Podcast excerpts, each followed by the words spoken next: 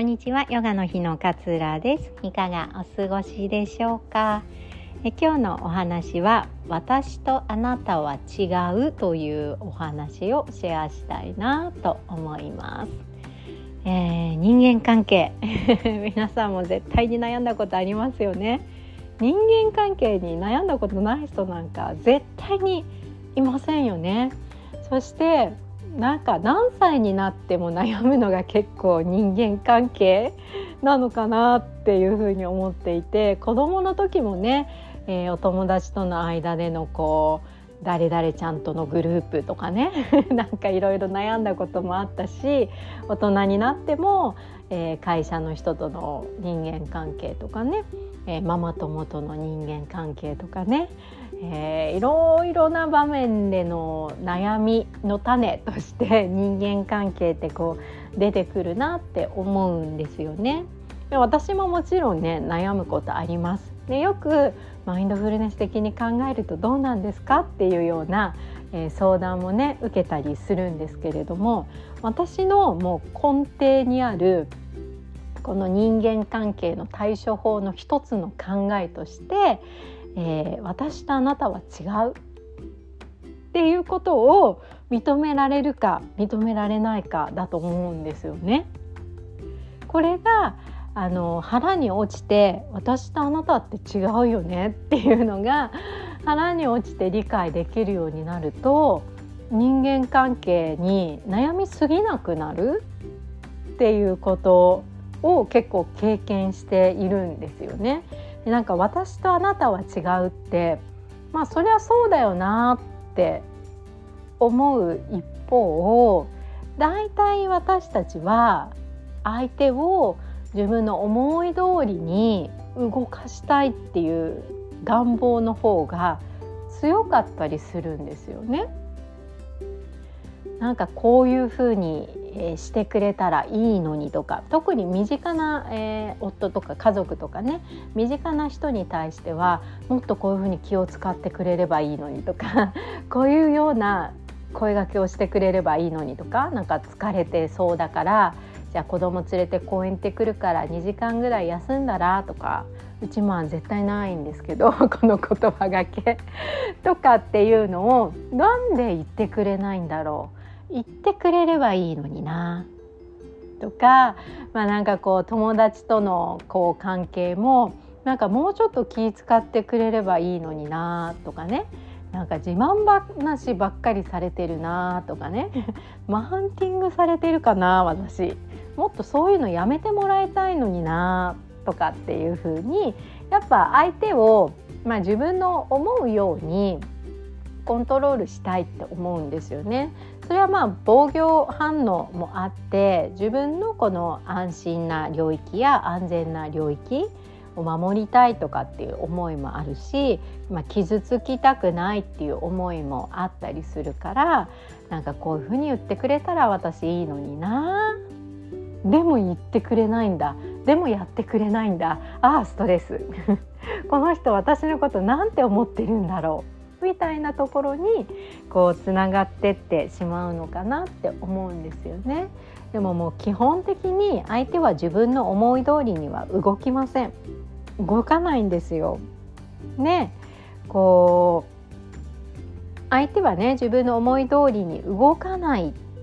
私とあなたは違うっていうことの認識を前提にした時に人は他人に対してね過剰に期待しすぎなくなるんじゃないのかなっていうふうに思ったんです。期待しすぎるからこそ勝手にこうしてねこう動いてねこういうふうに考えてもらいたいんだっていうふうに思って期待を大きくするからこそされなかったことに対して怒りを覚えたり悲しみを覚えたり憤りを覚えたり時には自分ってダメな人間だからなのかなって自分に矢印が向いてくるっていうことが繰り返されているのかなっていうふうに思うんですよね。だから過剰に期待しちゃうとその期待を売られた時にやっぱり言いようのない怒りっていうのってこう誰でもね出てくるものなんじゃないかなっていうふうに思うんですよね。でも自分がこうコントロールできないことに相手のことはコントロールできないから自分がコントロールできないことに期待してしまうことって宝くじを買ってねあの絶対に当たりますようにって願うようなもので宝くじなんてそもそも当たらないじゃないですか。どんなに期待をかけても。大概裏切られますよね。だいたい外れるものだったりするんですけど。でも宝くじを毎回買って当たらなかったからっていつまでもこう怒ったりとかがっかりしてても仕方がないことだったりするんですよね。それと本当に人間関係と宝くじ一緒にするなって感じかもしれないんですけど考え方は一緒でコントロールできない相手にいつまでも期待をかけることっていうのはやっぱりストレスが生じることなんですよね。根本的に私とあなたは違うんだよねっていう違うことを考えて、えー、違うことをもしかしたらこう信念に思っているかもしれない。かぶるところももちろんあるかもしれない。っていうふうに思っておくこと。で相手に期待をかけすぎないこと。で何がじゃあ自分にできるかっていうと自分がコントロールできる部分を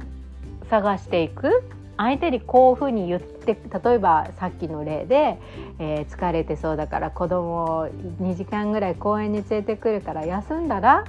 ってなんで言ってくれないんだろう。私こんなに一生懸命働いているのにって 思ったとしますよね。でも相手はそんなこと言ってくれません。日曜日になってもぐうたら寝ているかもしれません。ああ何この怒り。ああムカつくって思いますよね。でも相手をコントロールできないんですよ結局。だったら自分がコントロールできることを探せばいい。っていうことになるんですよね。なのでもうその前段階からこの何時から何時までは子供よろしくねっていうことを交渉しておくことも自分でコントロールができることだったりするし、えー、実家の親に頼むこととかもそうかもしれないしなんか預かってくれる場所を探すとかもそうかもしれないし自分でコントロールできることを探してその行動に集中をするっていうのがえー、自分のできることだったりするのかなっていうふうに思うんですよね。なんでねあの大前提相手を変えることはできないし、えー、私とあなたは違うんだっていうふうに思っていると、まあ、必要以上に期待しようっていうふうに思わなくなるそこが薄れてくるのかなっていうふうに思ったりします。で期待してもねやっぱり自分が辛くなるだけなので だったらねしない方がよくてそしたらやっぱり自分でコントロールできることは何かないかなって探してその行動をとっていくことの方が建設的だしできたっていう思いが自分の中には残るので心がこう穏やかになるんじゃないのかななんていうふうに思いまして今日はこんなお話をさせていただきました。えー、年末のね思考の大掃除ということで、えー、個人セッションのお試しプランをご用意しました。えー、年内にねこう今抱えているモヤモヤ、まあ、いろんな悩みがあると思うんですけれどもそれをそれにまつわる自分の思考を一緒にこう整理していきませんかというようなとてもねお得な価格で、えー、体験プランを作らさせていただきました。えー、若干名まだ残っておりますので気になる方は是非チェックしていただけたら嬉しいです。では今日もあなたらしい穏やかな一日をどうぞお過ごしください。さようなら。